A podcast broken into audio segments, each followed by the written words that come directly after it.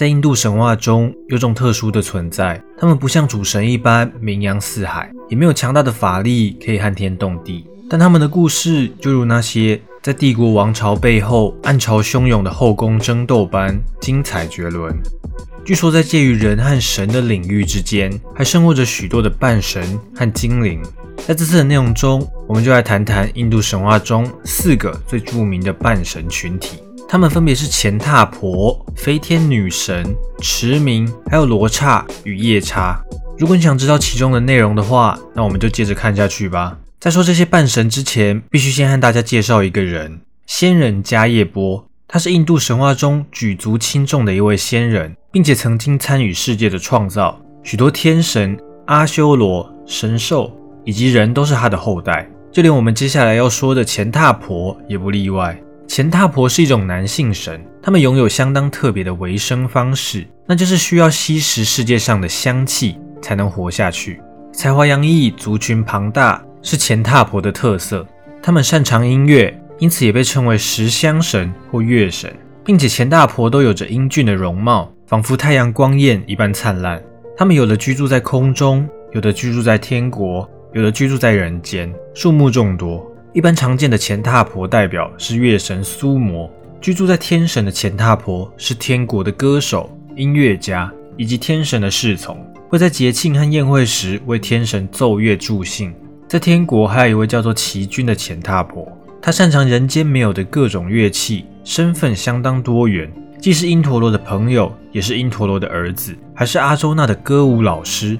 而居住在空中的钱踏婆也有个很特别的地方，他们有着能自由移动的空中城堡。我们常听人们在沙漠中旅行时所叙述的海市蜃楼，就可能是钱踏婆的空中城堡。但不幸的是，当看到这些城堡，也就意味着马上就要大祸临头，死期将至了。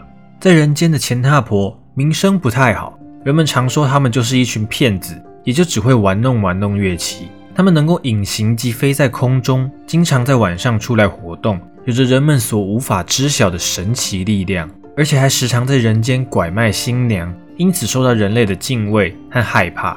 钱踏婆能幻化成任何形体。他们常以人的面貌出现在人间，并用娴熟的技巧和迷人的面貌来诱惑、勾引妇女。虽然钱踏婆有着乐师和花花公子的形象，但他们并不是手无缚鸡之力的软弱族群。许多钱踏婆的国王都以勇武闻名，钱踏婆的军队也是骁勇善战。据说在很久以前，就有一位钱大婆王率领自己的部下攻打住在地下世界的那迦龙族，抢走了那迦的奇珍异宝。那家族只好请求毗湿奴的保护，因此毗湿奴来到了地府，赶走了钱踏婆，并迫使他们把抢走的东西归还那家。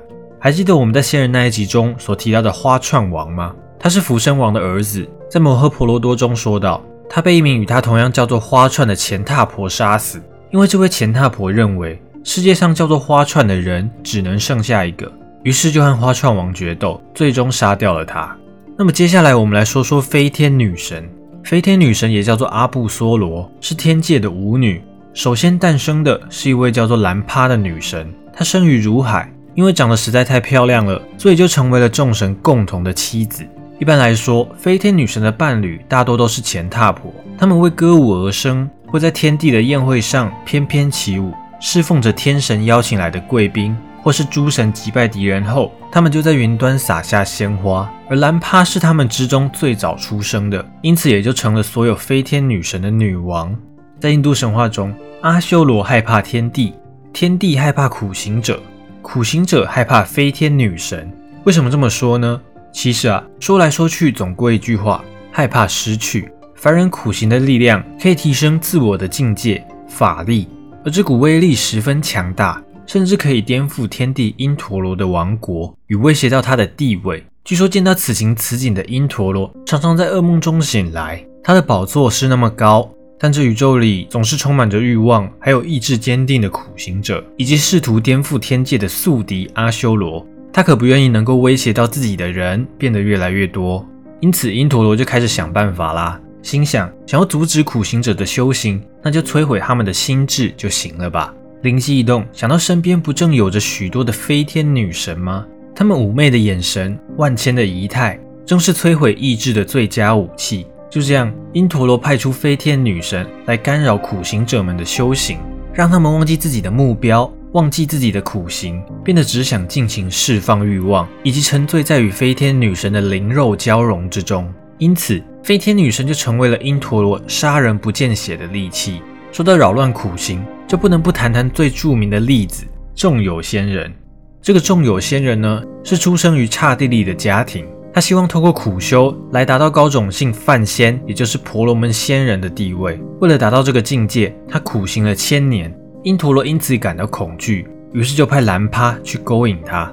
愤怒的众有仙人一气之下，就把这个飞天女神变成了石像。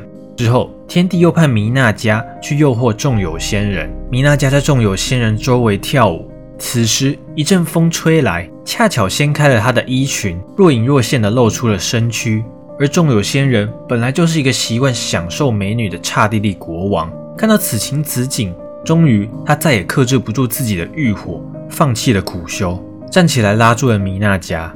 从此之后，两人在森林里形影不离的生活，还因此生了一个女儿。经过了上千年，众有仙人终于发现不对劲，这才大梦初醒，识破了因陀罗的诡计，于是把米娜家赶走，重新恢复了苦行，这才修成正果。飞天女神虽美丽，但命运也算是充满不幸。除了必须听命于因陀罗的派遣，据说如果与勾引对象生下后代，就必须立刻返回天界，与自己的孩子永远分别。下一个要谈的是持明。持明的意思是持有知识者，是财神巨毗罗和破坏神湿婆的侍从。不过他们也有自己独立的王国，他们心怀慈悲，对人类和其他生物都很友善，是一类善良的半神。而且据说，他们还经常把女儿嫁给人间有德的人类。据说有一次，雪山神女帕尔瓦蒂希望湿婆给自己讲些从来没有人说过的新鲜故事。疼老婆的湿婆就说了：“凡人的生活素来痛苦，天神的生活素来欢快，而驰名的生活则充满神奇。”然后就开始讲七位驰名王的故事。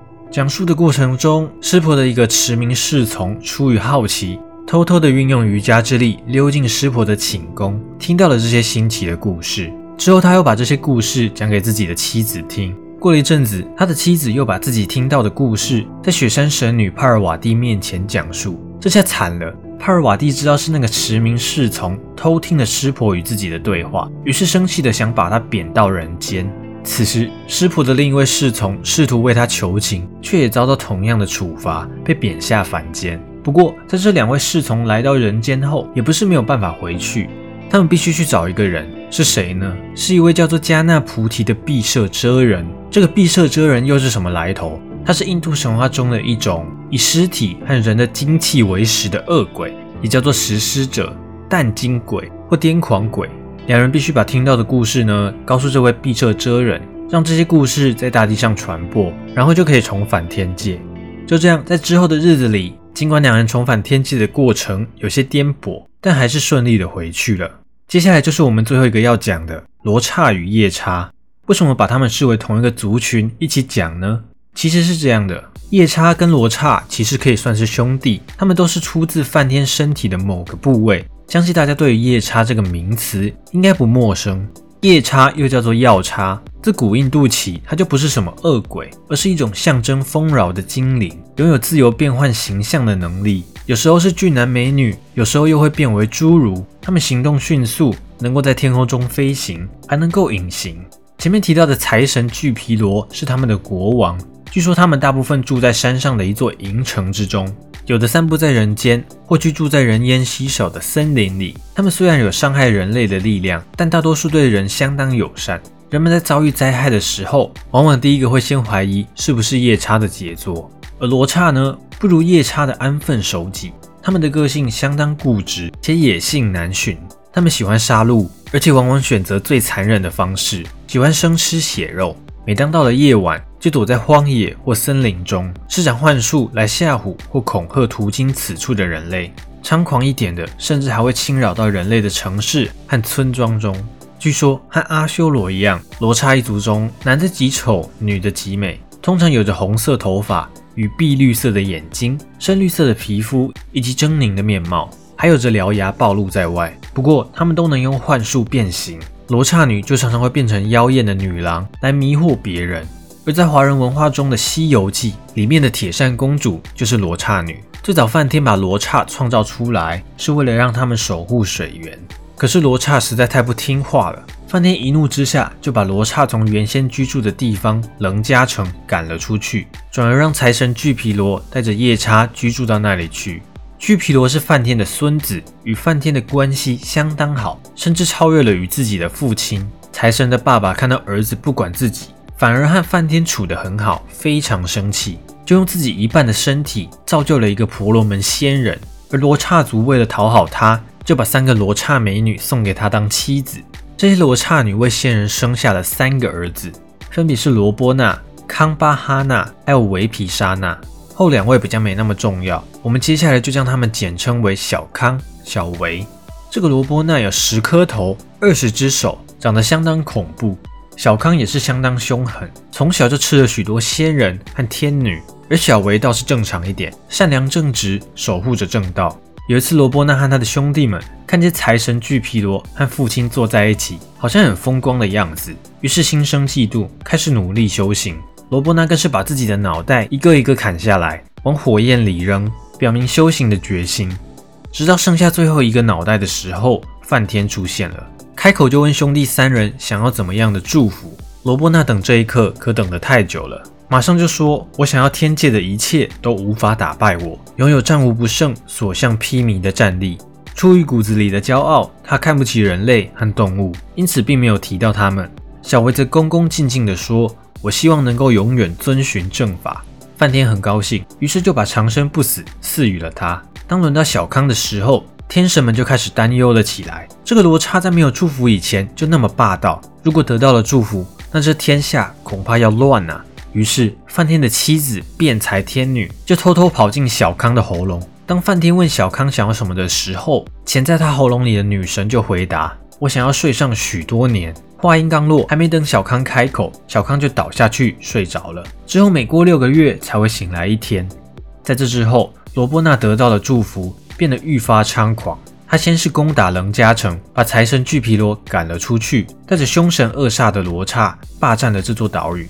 还抢走了巨皮罗的许多珍宝，巨皮罗没有办法，只好带着部下逃亡到了银城居住。果真，不久后罗伯纳开始震荡三界，他带着军队上天入地，侵扰天神，大闹地府，还跑到海中杀戮水族，抢劫财富和美人，三界的居民苦不堪言。可是这个魔王仗着梵天的恩赐，即使是天神也无法击败他。在罗伯纳横行大地的时候，遇到了千臂国王阿周那和猴王婆离，在战斗中，两者都击败了这个不可一世的魔王，但不知为何就没有斩草除根，让罗刹魔王逃了回去。罗伯纳竟被他看不起的人类和动物好好的羞辱了一番。罗伯纳没有吸取教训，依旧四处为非作歹。有一次，罗伯纳还想要攻打银城，再去抢劫财神一番。半路，他遇到了美丽的飞天女神兰帕，他正准备要和财神的儿子约会。罗伯纳对兰帕的美貌垂涎三尺，直接不顾兰帕的挣扎与喊叫，强暴了她。事后，兰帕回到财神儿子那里，含泪控诉了罗伯纳的恶行。因此，罗伯纳被诅咒，如果今后再强奸女子，就会爆体而亡。尽管因为诅咒不安，但罗伯纳还是继续前往银城。殊不知，此时有人跳出来挡住他的去路，说师婆与妻子正在山上休息，不容打扰。罗伯纳勃然大怒，说要把山搬起来扔掉。话音刚落，就伸出十只手臂，猛力摇晃山体。这个罗刹王果然力量惊人，山果然猛烈摇晃了起来。坐在山顶上的师婆抖了一下，老婆子吓得花容失色。师婆受到打扰，怒气冲天，脚趾一用力，就把山给压了回去。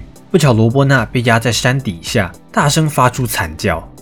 为了表示忏悔，罗伯纳成为虔诚的湿婆信徒，修行了千年。湿婆感到满意，才把他放了出来，但依旧警告他不准再胡作非为，不然下场会比这次更惨。但这个魔王嘛，左耳进右耳出，之后又劫走了皮术龙化身罗摩的老婆西多，最后才被猴子大军讨伐。其实关于后续的故事，我已经有说过了，我会把链接放在右上角的资讯卡。如果你想知道罗刹魔王罗波那的下场，就再自己去点来看看喽。那这次影片就到这边了。如果你喜欢这些影片，不要忘记喜欢或分享。想看到更多相关内容，可以订阅我以及开启小铃铛。那么我们下次见。